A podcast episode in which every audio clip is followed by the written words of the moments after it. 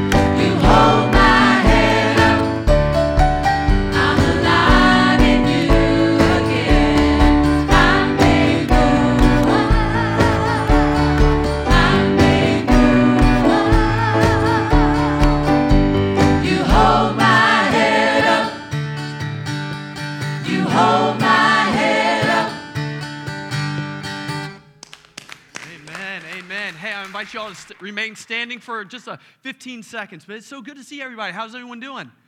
Good. Welcome back to Cavanaugh Church. So glad that you're here with us this Sunday. Hello. How are you? Doing good? All right. Wait.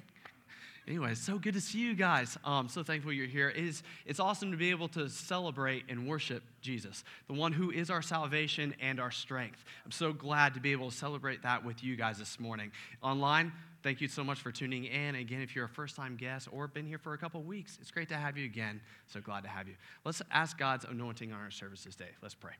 Lord, I love you. And again, thank you so much for bringing us back together, God. We love being here in this place, being able to celebrate and worship you, God. We're so thankful for you and what you've done for us in our life. Thank you for redeeming us and making us new, or at least providing the way for us to be made new, God. So thankful that you give us that opportunity. And God, you promise us, and you've always kept your word. We can turn to you at any given moment and we can know that you're going to be there with us every single step of the way. So thankful for that.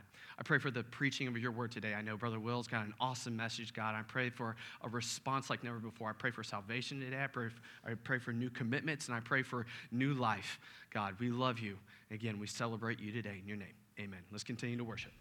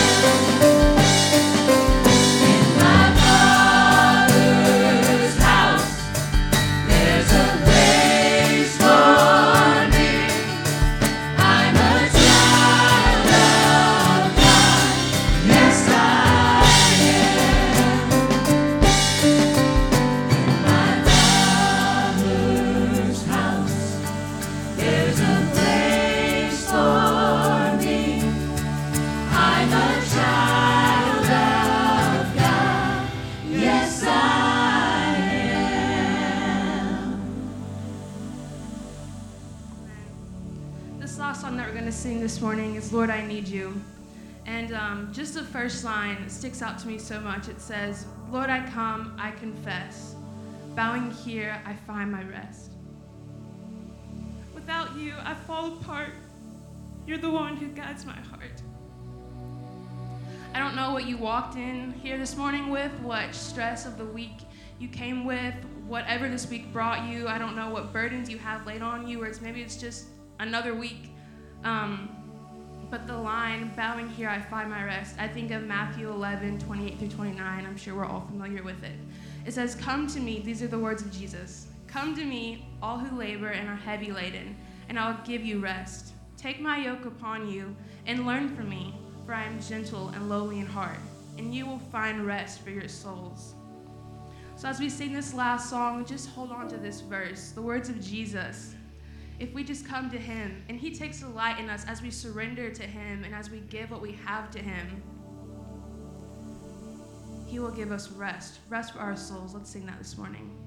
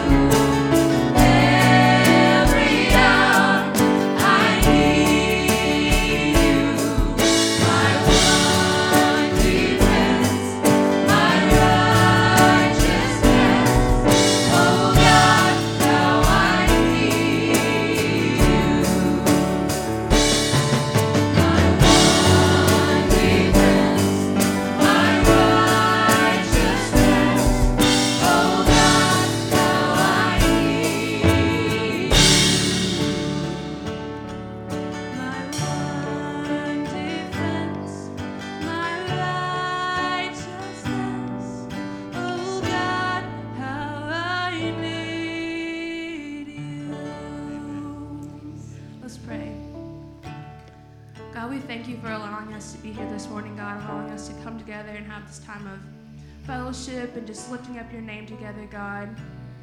We thank you that we can come to you, God, and you are there for us. You're welcoming us with open arms each and every time, God. This morning, I just thank you for the freedom we have because of the Holy Spirit to just be here and to be together, God. I pray that you would just continue to move upon this service, God, and that you would just be with us, and that you would speak to each and every one of us, and that you would bless Brother Will as he brings your word, and that you would just anoint him, and that it would be your words flowing through him, God. And I pray that as he speaks, that you would speak to us, and that we would be receptive and obedient to whatever it is you want us to hear this morning, God. I pray that you would just go before us this week, God, and just be with us in every situation that we come in, and that we would just be able to be a light for you, God. We love you and praise you and thank you for all these things.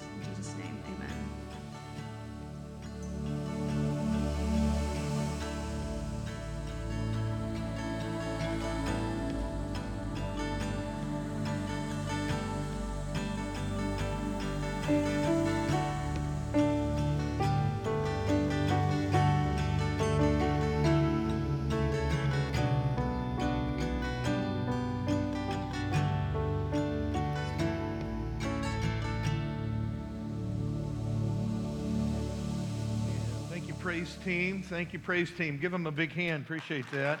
Good job. I want to thank Elisa for helping and singing with us. Elisa is going to take an internship in a church in Missouri. She'll finish her degree online, and uh, for this next year, she's going to be working in a church in the music ministry. So, Elisa, we love you and we're proud of you. We're going to be praying for you, sister. Well, the Olympics are about over. Have, have you been watching the Olympics? If you, if you have watched any of the Olympics, raise your hand. Any, any of it at all, raise your hand. Okay, if you, Angie and I watched the whole thing. I mean, every night, Gary, we're watching the Olympics, either, either just a snippet or the whole thing. I mean, we're into it. I, I love the Olympics. We, we it's our bald heads, man. We just love the Olympics, I guess. I don't, think about this, okay? These, these are the best athletes in the world. Top notch athletes, whatever field or event it is, these are the best of the best of the best. And then when they get to that race course or in that arena or in that pool or wherever it is they're competing, the best of the best are competing, but there's one that wins. There's one that shines. There's one that you say, wow, how in the world did they do that? They're racing against the best in the world. They are the greatest. Man, it just kind of, man, it, it does something to me. Now, there, there are some events and some races that we just, Billy, we just like them better than others. One of them came up this past week. It was the women's 400 meter hurdles. And we were anticipating this one. I, I, think it goes back to the fact our middle daughter, Callie, ran hurdles in high school. And so we know about this race. And I mean, it's just kind of our way, race to watch. And so we were greatly anticipating the women's 400 meter hurdles. Two Americans were in it. Uh, Dalilah Muhammad was supposedly the one who was going to win, but Sydney McLaughlin was also in the race. And we were wanting Sydney to win. Now, one of the reasons why is she's just she's an awesome lady, but she is a born again believer in Jesus Christ. Uh, she turned 22 during these uh, Olympics, but and she went to a Catholic high school. But a year ago, she received Jesus as her personal Lord and Savior. And let me tell you, she is not ashamed of her faith. You, you follow Sydney on any kind of social media, she's talking up Jesus, man. Here's what she wrote just uh, before the Olympics. She said, For 21 years, I was running from the greatest gift that I could ever receive. But by his grace, I have now been saved. I no longer live, but Jesus Christ lives in me. My past has been made clean because of my Lord and Savior, Jesus Christ. I mean, that's awesome, man. And I'm she, she is not ashamed of Jesus. She talks about Jesus all the time. So when this race came on, I'm telling you what, we, we were excited. Uh, Whitney was there, Zane was home. We were all watching, and uh, Angie was on the couch. But when the race came on, Angie pulled an archer on us. She's an archer, okay? And this is how the archers act. She jumped off that couch and she got right in front of the TV to watch. I was having to look around her because she was, she was so into this thing. And, and it was a great race. Uh, Dalilah Muhammad and Sydney McLaughlin were, were back and forth. And, and I got the clip. Can I play it? Because I just love watching this. Uh, Sydney d- didn't start out ahead, but she, you'll just see what she did. She is the third one on your right side. Do we got it, Sherry? Can we, are y'all excited? Here we go. Set. Dalilah Muhammad's quest to defend her gold medal begins now. And watch for Dalilah. She is masterful in the first half of this race. She is off to a blistering pace, already overtaking Anna Cockrell. Sydney McLaughlin much more relaxed down this backstretch. And this is the way that she won the Olympic gold the last time we were at the Olympic finals. But Sydney McLaughlin is about a half step behind with half the race gone.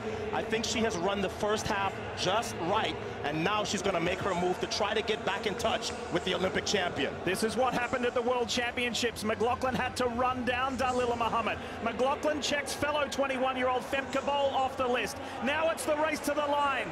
Sydney, Sydney McLaughlin is bringing it to Dalilah Muhammad. Muhammad's trying to hold on. McLaughlin on the inside to the line. It's going to be Sydney's time again, and it's a world record again. McLaughlin 51.47 blows her 51.90 away.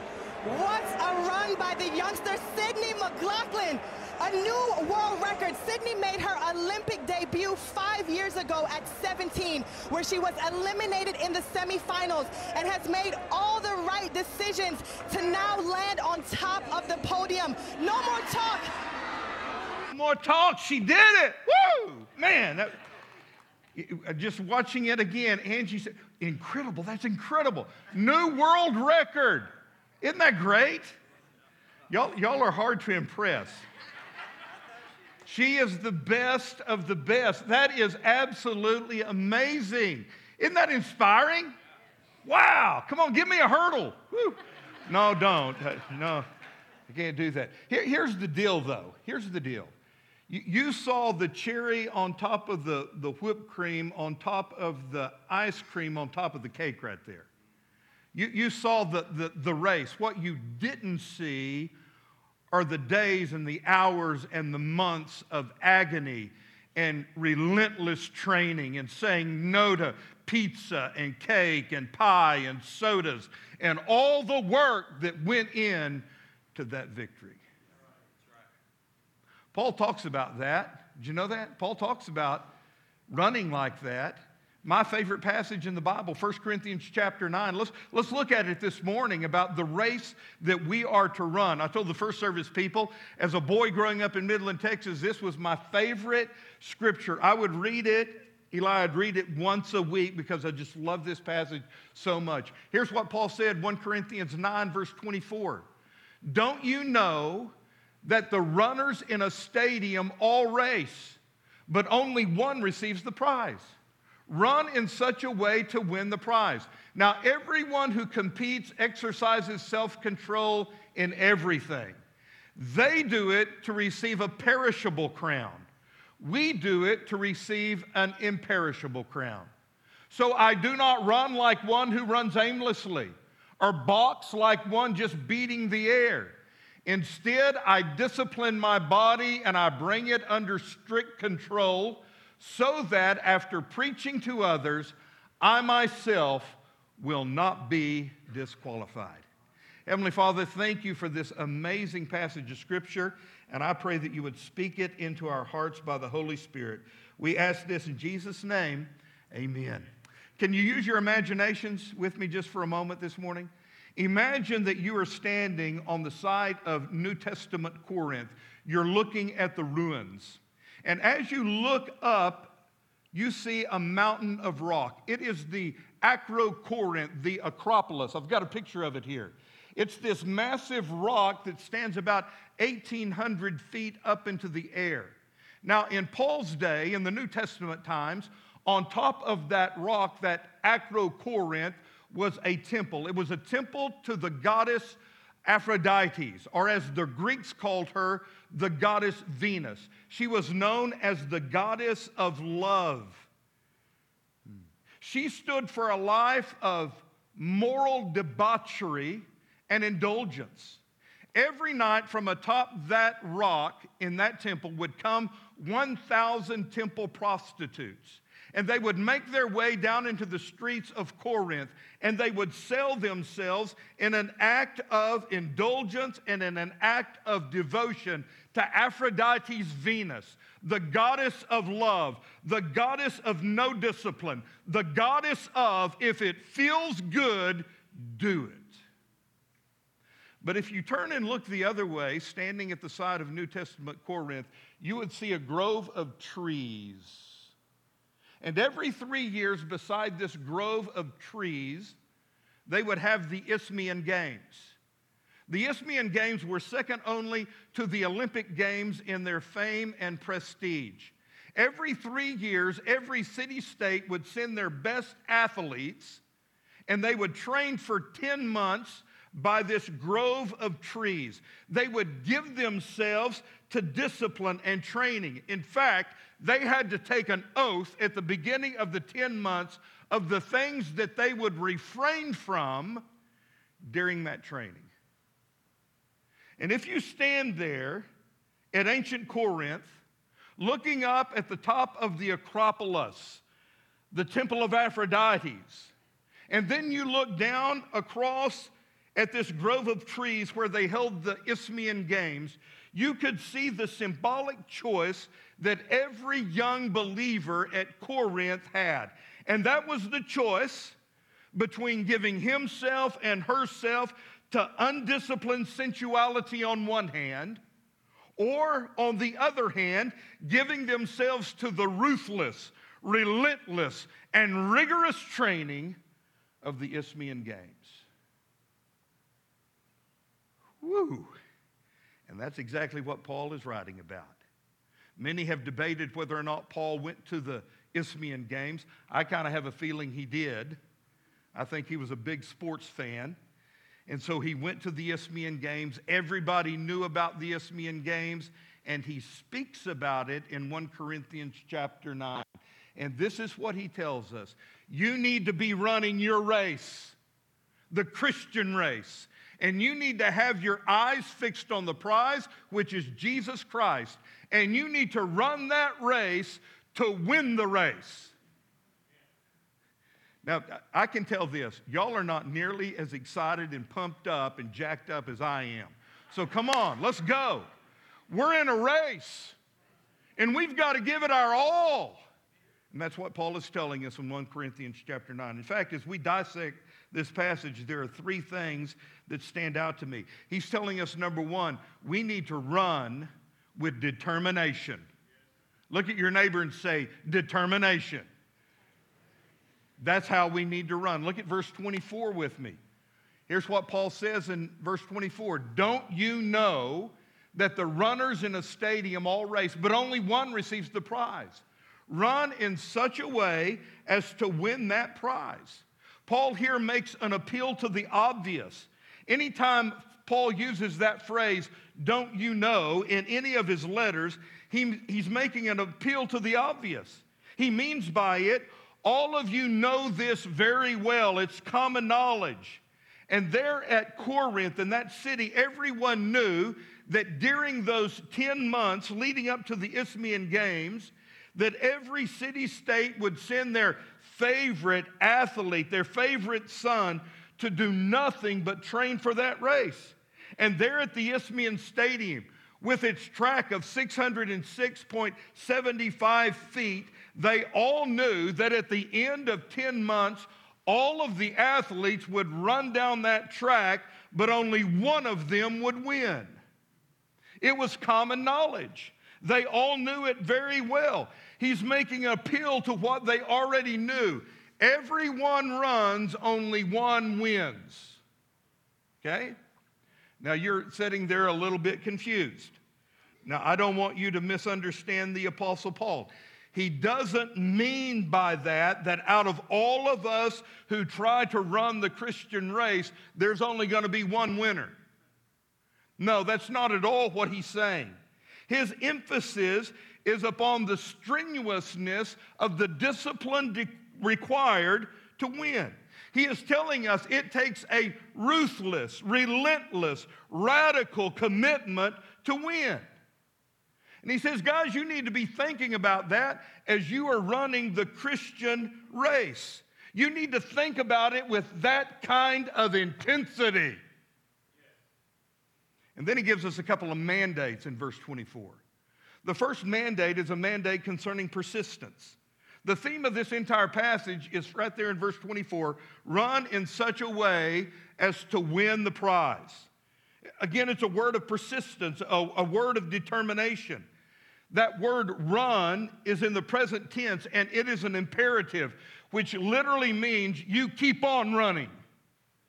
You run, but you keep on running. Now, the Christian life is not just a life of a good start. And it takes a good start. You need to come out of the blocks fast with your head down running, all right? But there's more to it than that. There's more to it. It's also a life of a good finish.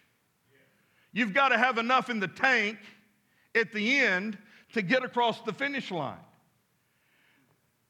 On the missionary 12, trail for more than 20 years, the Apostle Paul had seen many people come out of the blocks fast for Jesus Christ. You know what? We like it when somebody gets saved, don't we? It's exciting. I, man, it, especially those emotional salvations. You know, you know, a person comes in church, they're just, they're lost in sin. I mean, they're just a dirty r- rascal. They, they've lived a bad life and done a lot of bad things, and they get under conviction. They come down to the altar and they get saved, and they're, they're crying and snot's flying, and everybody's happy, you know? And they come back on Sunday night or Wednesday night, and they're carrying their Bible, and they're all in. You know, that's great. That's a good start, but there's more to it than that. And Paul, on this missionary trail for 20 years, he's seen a lot of people come out of the blocks fast, but he's also seen a lot of people stumble along the way and get off the race course. Demas was one of those. Remember Paul talking about Demas? He said, Demas has forsaken me. Having, the, having loved the God of the now, he quit the race Church, listen to me. We need to run with determination. That There needs to be this mandate of persistence in our own life, not only to begin to run the race when you meet Christ, but to keep running the race at high noon, in the middle of the race when it's tough, and, and then also to continue even, even at the end of the race when our eyes have dimmed and our breath has evaded and our step slows Nevertheless, we keep running. We have determination. I'm not quitting. I'm not throwing in the towel. I'm not giving up. I'm not going to sit on the bench. I'm going to stay on the race course. We've got to accept this mandate of persistence. But there's also, along with that, a, mandate concerning the prize. Verse 24, he says, Run in such a way as to get this prize. Uh, the word that he uses doesn't, doesn't mean to just casually stroll up to the judge's platform and hold out your hand flippantly to receive the wreath. No, it means to reach out and to grab that prize with all that it, you have and all that it's worth. You, you better believe that that young Greek athlete who had trained for 10 months did not casually go up and receive his victor's wreath. No, he grasped it, he gripped it for all that it was worth. And to many of us, we like the determination that it takes to win the Christian race. One of the great martyrs of the faith was Polycarp, Bishop of Smyrna. He was arrested after having been a Christian for 86 years. And when the proconsul dragged him before the court to burn him at the stakes, they said, Old man, have respect for your age, deny Christ, and you can live. Hmm. But Polycarp, having followed Jesus for all of those years, said these infamous words For 80 and six years I have lived for my God and King. I will not deny him now. And so he was burned at the stake. H.G. Wells tells about one of his heroes, Mr. Polly, in one of his stories. He, he was not so much a human being as he was a walking civil war. Now, you've got to let that soak in and marinate and think about it for a little bit. But you know what? Nathan, I know a lot of people who are walking civil wars. They're just into that, they're into that, they're causing trouble over here and over there. All too many of us are walking civil wars, and there is not determination or a singleness of purpose that can cause us to win the Christian race. And Paul says, You've got to have it. You've got to be determined. You can't quit running. You got to keep going. It takes determination. Y'all remember Herschel Walker? Oh man, I love Herschel Walker, Heisman Trophy winner. Here's what Herschel once said My God given talent is my ability to stick with something longer than anybody else. that's determination, man. And Paul says that's what it takes to win the Christian race determination. But he also talks about running with discipline. Oh boy, we don't like that word, do we? Anybody like the word discipline? I mean, it sounds like hard work to me, doesn't it to you? But Paul says that's what it takes. Look at verse 25. He says, Now everyone who competes exercises self control in everything. They do it to receive a perishable crown, but we do it to receive an imperishable crown. Now, Paul gives us a few words worth noting in this verse. The first word is a word about preparation. He begins verse 25 emphatically. He says, Everyone.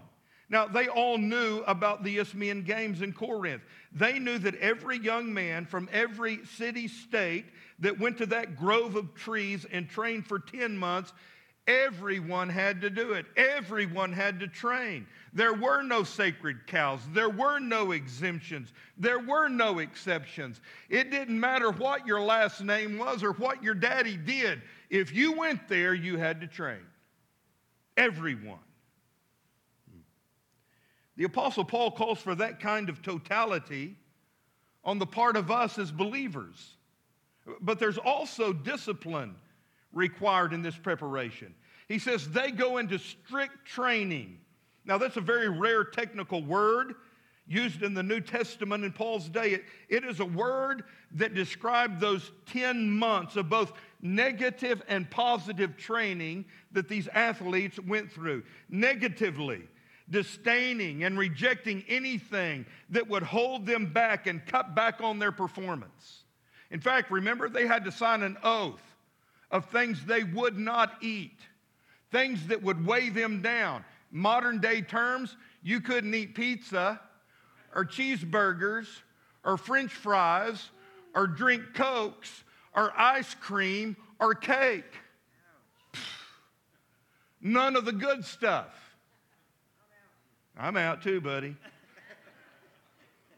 That's negatively, but positively, they had to give themselves to rigorous training, daily discipline. There was a totality about it. Now, have y'all been watching the diving on the Olympics? Both springboard. Last night was the final of the platform. I don't know. Do you see that, the men's platform? I don't know how, how tall is that platform they're jumping off of. It looks like it's like 10 stories. 33 feet. Wow. Can you imagine jumping off something 33 feet and doing a, a triple flip somersault with a twisty flip over noodle doodle bug with it or whatever it is they do? Did y'all watch that last night? The, Chi- the Chinese dominated last night. Those two Chinese men, they dominated. And you know, you're, you're wondering, we got the best of the best out here. How come these two guys are so much better than everybody else? Well, those announcing it told us why. Said these guys, they live together, they sleep together, they eat together, they train together. They, they live in kind of like a compound. They, they have isolated themselves from everything else in the world. They say no to the things that are going to hold them back, and yes to rigorous training. Every day is a competition. Every day they're training. Every day they're doing the same thing over and over and over again. So they become machines. And what's even more amazing than those Chinese men were the Chinese women. Do you see them? That 14 year old girl, she, she dove, I don't know, I think three dives that were absolutely perfect, unheard of. You know how they're doing that? They're disciplined. He also gives us a word about participation. He says, Everyone that competes exercises self control. Now, this is the word that we get our English word agony from. Boy, it's not popular preaching. It's not good preaching for you today, is it? Discipline, agony. Literally, he says, everybody who agonizes for those 10 months disciplines themselves. look at me. The Apostle Paul knew nothing of casual Christianity. And the more I study the New Testament, the more I wonder how we came to understand the Christian life as this casual affair that it has become for so much of evangelical Christianity today. A thing you kind of get into and out of whenever you want to, a kind of smorgasbord where you say, Oh, that sounds good, that sounds fun, I think that's going to be convenient, oh, I'll do that, but no, I don't want any part of that. Paul says, No, it's an agony. It's not this casual affair. It's that kind of relentless and ruthless commitment that is summed up in the word agony. It's discipline. He goes on to give us a word about motivation. As Paul looked at these young men who gave themselves to that rigorous agenda in training, he said, Look at these guys. Can, can you believe this? They, they all go through all of this negative and positive training to receive a prize that perishes, that deteriorates, that disintegrates.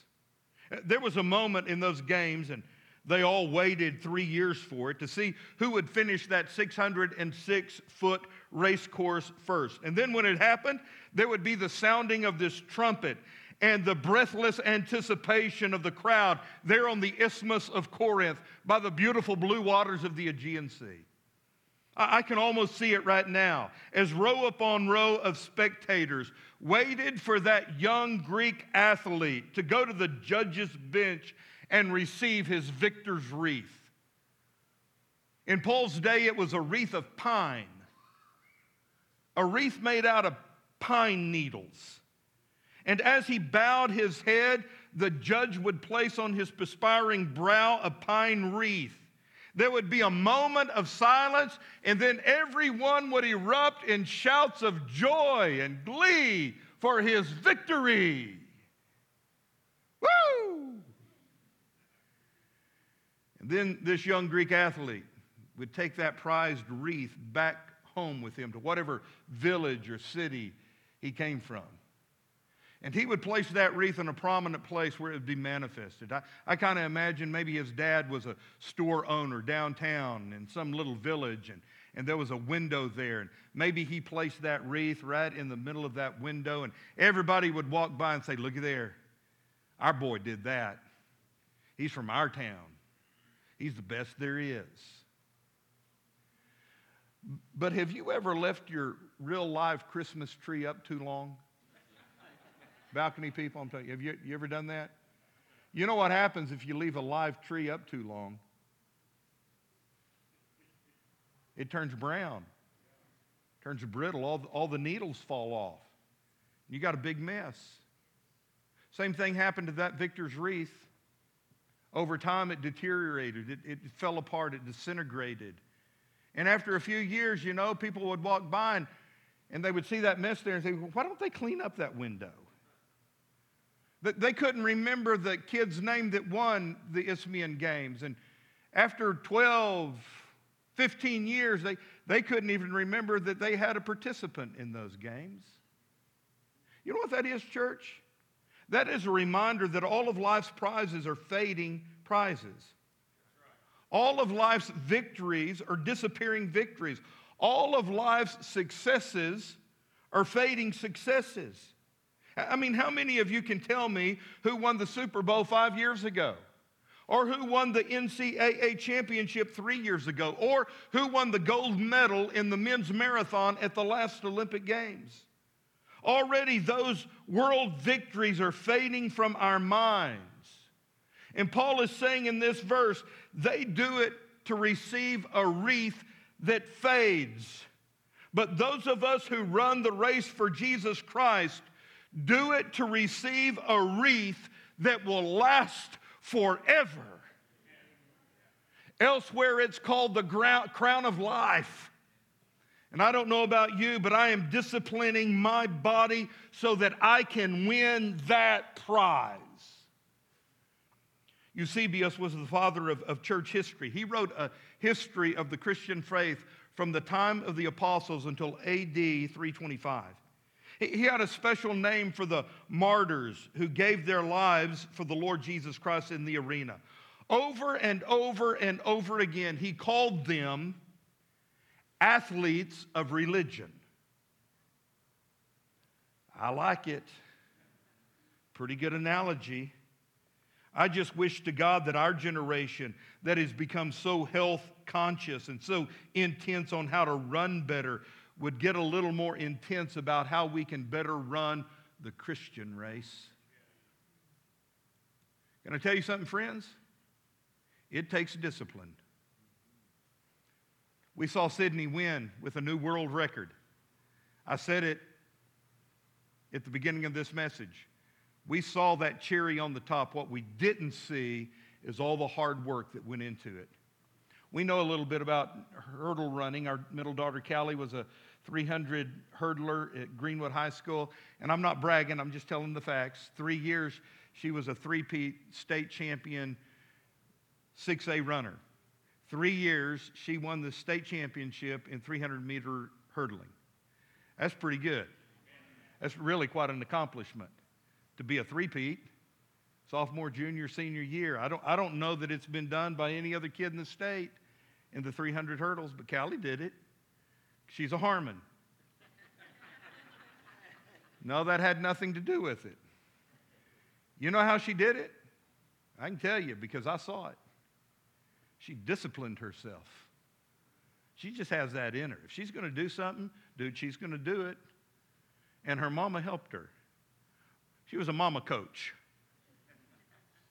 And for three years, two days a week, Angie would drive Callie to Northwest Arkansas so that she could train with this guru coach up there and these prized athletes in the state of Arkansas. They were some of the best runners in the state. Callie trained with them. Remember all those days, all those miles, all those trips? I, I, I never went to those things, but since then, Angie's taken me to the places they ran. I thought, my lens. Some of them are heels straight up. I thought, how in the world did she run up that thing? Discipline. Gary, when we were eating pizza and cheesecake, Callie was having grilled chicken and steamed broccoli. When we were drinking soda, she was drinking water. You know, a lot of us want that end result. A lot of us want to be the victor. We all want to win. But very few of us are willing to pay the price to get there. Because it takes hard work, it takes discipline. You know what? Paul is calling us out right here. He's saying that's what it takes if you're going to win this race. It is a tough race, it is a grueling race. You've got to be determined and you've got to be disciplined. But the last thing he tells us is that we need to run with direction. I'm almost finished, but look at verses 26 and 27. So I do not run like one who runs aimlessly or one box like one who's just beating the air. Instead, I discipline my body. I bring it under strict control so that after preaching to others, I myself will not be disqualified. Now, I don't know if you remember this, if you probably got to be my age or older to remember, but a long time ago in the Olympics, there was a women marathon runner who came into the stadium at the end of the marathon race. You know they have to come back in and do a lap around the stadium before they cross the finish line. She came in totally spent. I mean, she was done.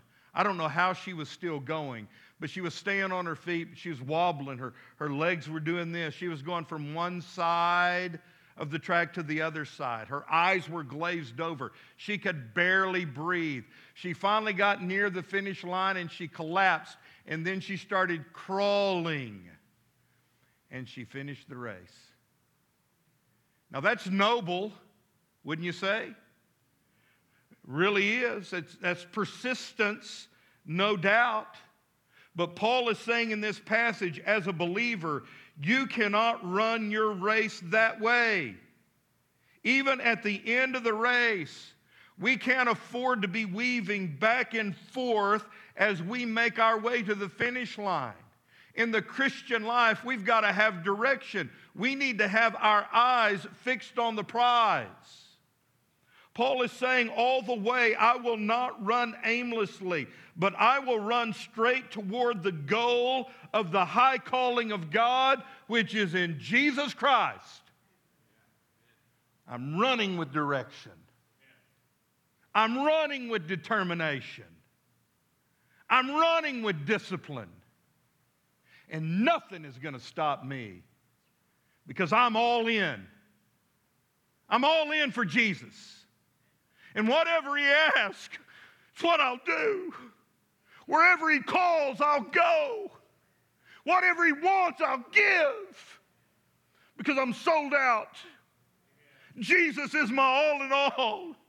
He's everything to me. And I'm running for him. Guys, let me tell you, I think in the, the American church today, the evangelical church of America today, we've lost that passion. I was in seminary in the early 1980s, and I can remember distinctly reading an article out of Christianity Today talking about a little village in the Soviet Union and a church in that village called the Barnaul Baptist Church. In 1961, they, they came under attack from the communist leadership of, of the Soviet Union. And the Soviets told them, you can no longer meet as a church. And so they padlocked their church building and told, told these believers, if you continue to meet, we're going to arrest you and put you in jail. But you know what? Those believers at the Barnaul Baptist Church kept on meeting, they just went underground. They kept running their race. A couple of years later, in 1963, five of their leaders were arrested and hauled off to Siberia. Two years later, the pastor of the church was beaten to death. In 1967, they were meeting in a house close to an elementary school. The Soviet authorities found out they were meeting in that house, and on pretense that they were brainwashing the kids at the elementary school, one day a bulldozer knocked that house down. But those believers kept running the race. They didn't give up. Jesus was too important to them than that. And all through the 70s and 80s, they were harassed. The authorities would pick up their kids after school and torture, literally torture them, and tell the parents that if they didn't give up their faith in Jesus Christ, the kids were going to be sent to a communist orphanage. But they kept running the race. They stayed faithful to Jesus. All through that persecution, they stayed on the race course. and I look around at some of the sorry excuses that we give. Uh, it's it's too, too cold to go to church today.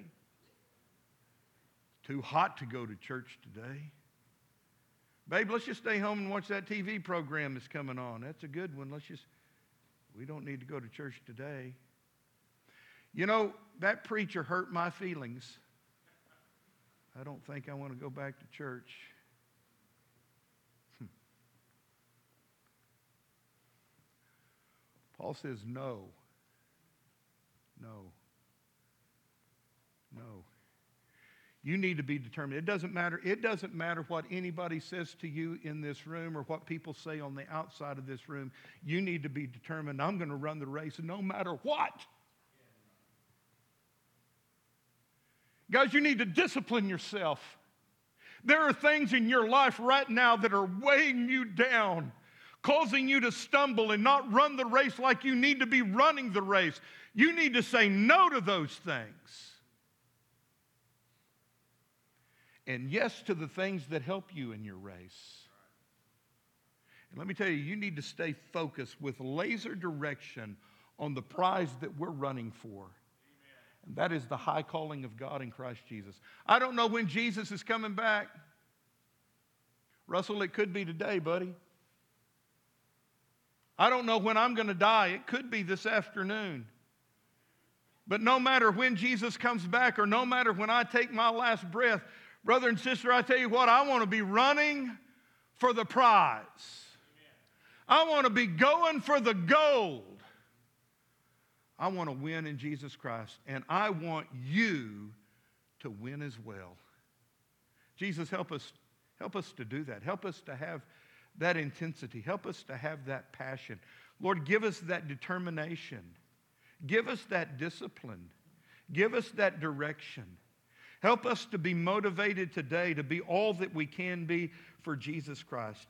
Lord, if there's someone in this room who has never started their Christian race, they've, they've never come out of the starting blocks as of now, help them to start the race today.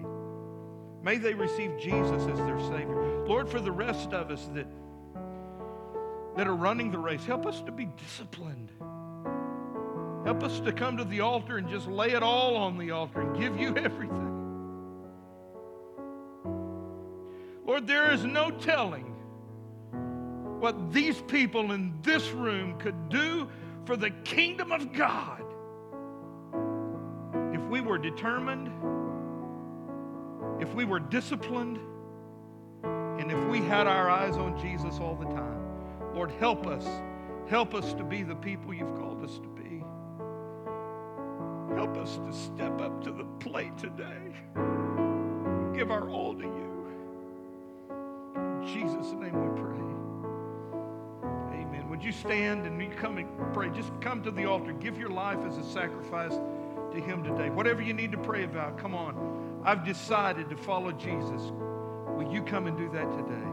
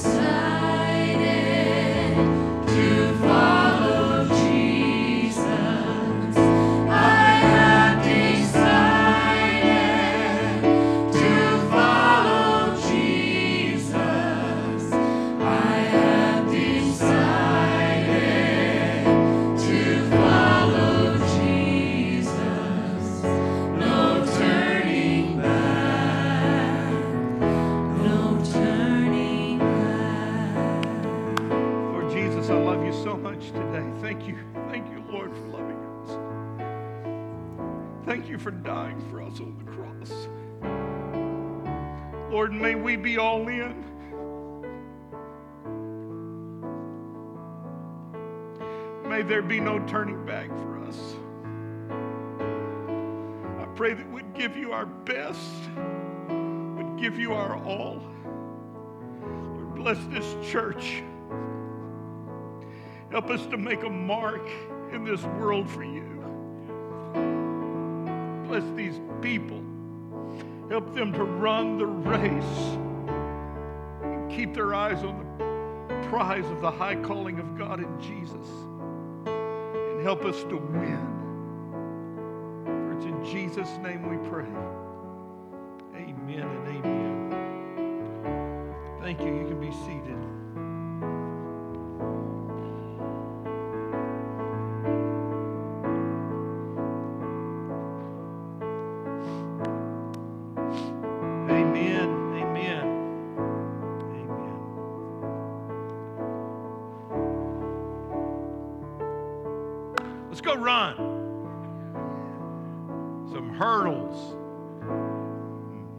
Face some this week, I guarantee you.